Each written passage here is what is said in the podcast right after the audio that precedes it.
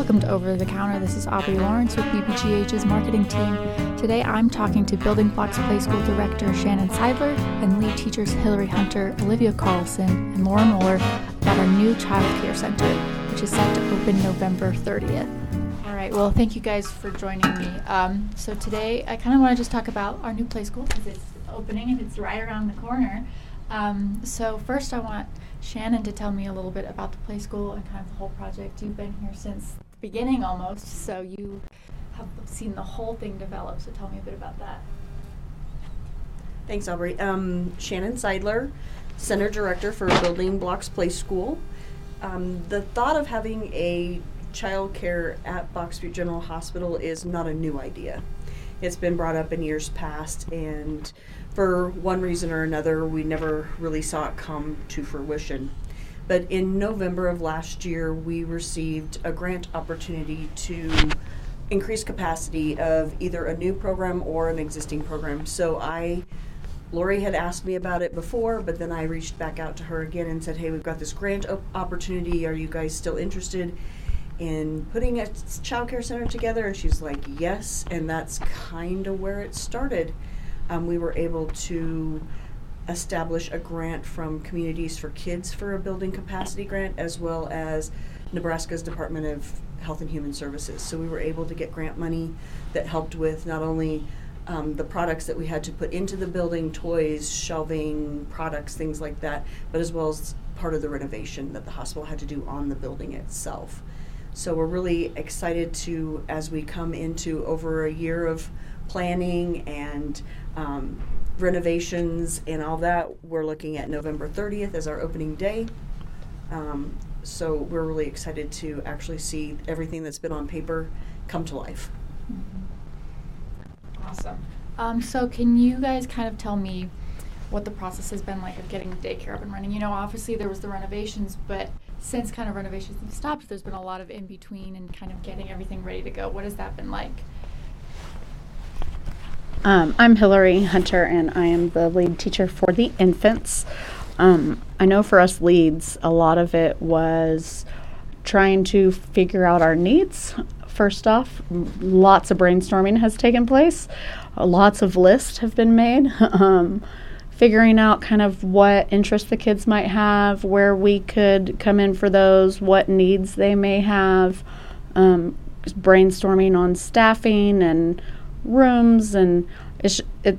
It's been almost just everything, but it's been a lot of fun to just create something from the ground up and have it be our own ideas and us to be able to have input on our rooms and what we're going to get to do with the kids because usually you come into a center that's already made and you have to kind of fit their mold um, and we're kind of getting to mold it all the way we want. And um, I'm excited about all the play based stuff and really just being able to work with Shannon, who has so much experience, and all of her amazing ideas, and how she's really open to letting kids explore the area. And so we've just kind of gotten to navigate through all of.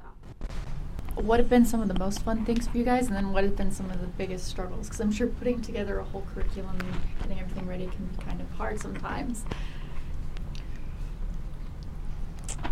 Um, I'm Alivia, the lead teacher in the toddler room. Um, some of the most fun things is just kind of getting to plan it, like Hillary said, having input, being able to make it our own. But obviously, that comes with struggles. Things are consistently changing, and like that's honestly been the hardest part. Is one day we'll look at something, and then the next day we're like, mm, it might be better this way. So. What are you feeling now that the opening day is here? We said it's November 30th. We're hoping this podcast will come out around that same day. So, what are you kind of feeling now that the opening day is here? It's been kind of talked about for so long. So, what is the feelings?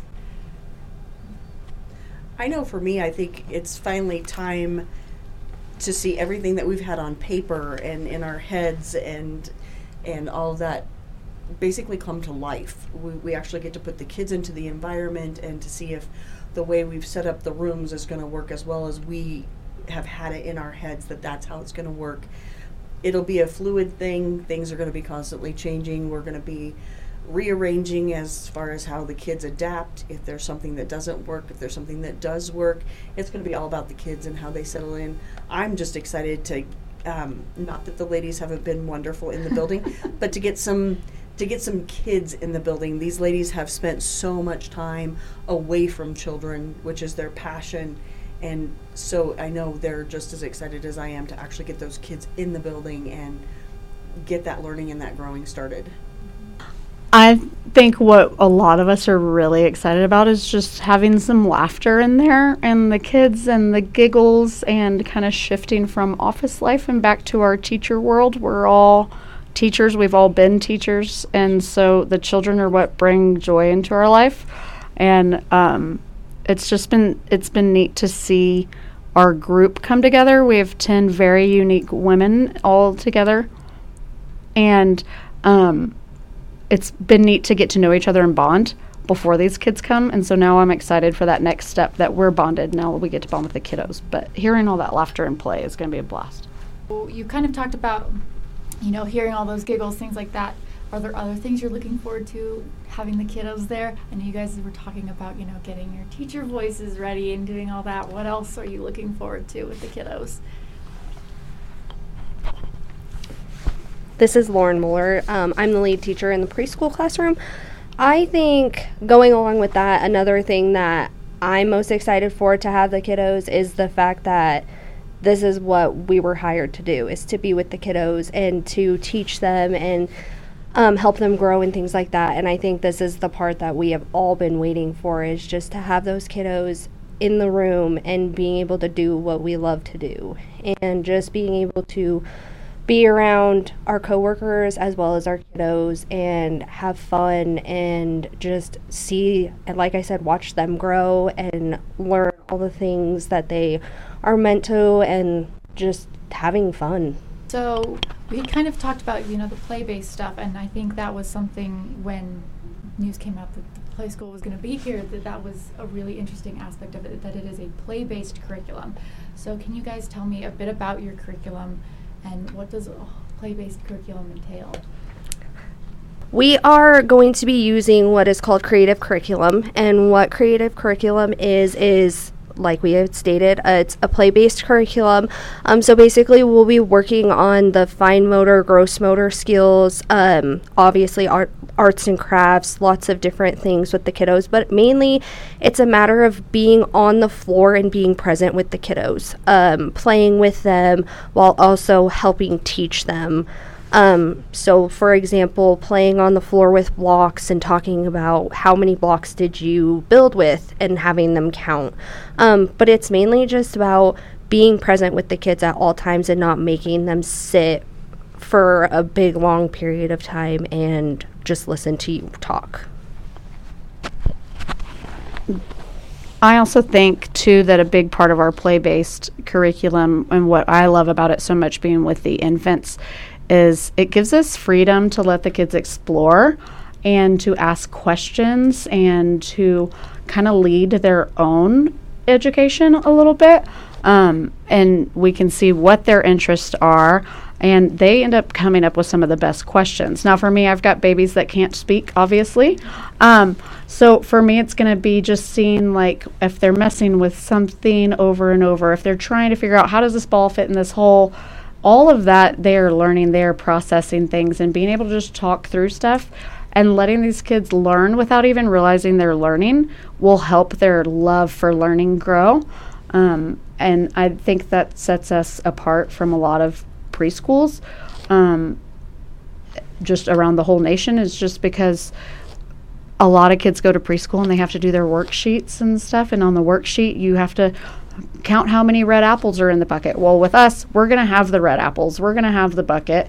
We're going to be doing it, and they're going to soak it all up and end up loving learning and wanting to learn and having questions and just getting their little brains firing up and being able to see that they're ready for something else and we can jump into that or we need to backpedal and do something else. But they'll end up opening us up to a bunch of opportunities. But I think just getting to do all the fun activities that we have planned um, we're doing lots of sensory, lots of messy play, lots of messy art. Um, w- don't bring your kiddos in the best outfit that they've ever had because it's going to get messy, and messy is good. We want them to play and have fun. You only get to be a kid for so long, and um, we're going to embrace the years that we have left to have fun with them before public school kind of takes over and they get kind of stuck in that rut.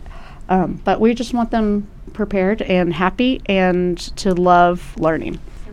All right, so you guys are still kind of in the process of getting things ready and moving towards the future now that we're starting the center and everything's kind of ready to go. What are some of your future goals? You know, more staff, more kids, things like that.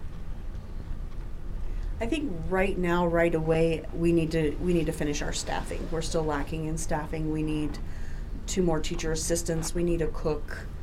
Um, a cook is we're going to try to cover that position for now, but that really is a full time job in you know making the food, cleaning up, serving. That that's a job in and of itself. So we're going to attempt to cover that as we open the doors. But that's you know not that all the positions aren't essential, but that's a big one that we need filled. But I think for right now, we really need to get our staff into the building. As soon as we're fully staffed, we can expand those hours. Opening on the 30th, we we have limited hours. We're 7:30 to 5:30. That was never our intent. Our intent was to open from 6:30 in the morning to 7 o'clock at night to cover that clinical shift, and we'll get there. We're just not there yet. So staffing is going to be a big priority right off the bat. Um, you know, we've got we've I think we were able to accommodate all of our employees that were had a need. We do our waiting list now consists of those um, babies that have yet to be born, but will start coming um, over the first of the year and into the new early into the new year. So we're going to be we'll be having more additions, and we'll have to figure out how to to add those in and how to um, graduate ones up into the next age room and things like that. So there's some processes we're still working on that we just won't know how will work until we get get there. Um, so I think right now, you know, staffing's big, and then to get those hours expanded to the hours we really want them to be. All right, well, that's all I have for you guys. So thank you so much for joining me. Um, we're excited to see the future. Guys, Thank, you. Thank you. Thank you for listening to today's episode of Over the Counter. If you or someone you know is interested in applying for some of the positions Shannon talked about today, please visit bbgh.org to apply.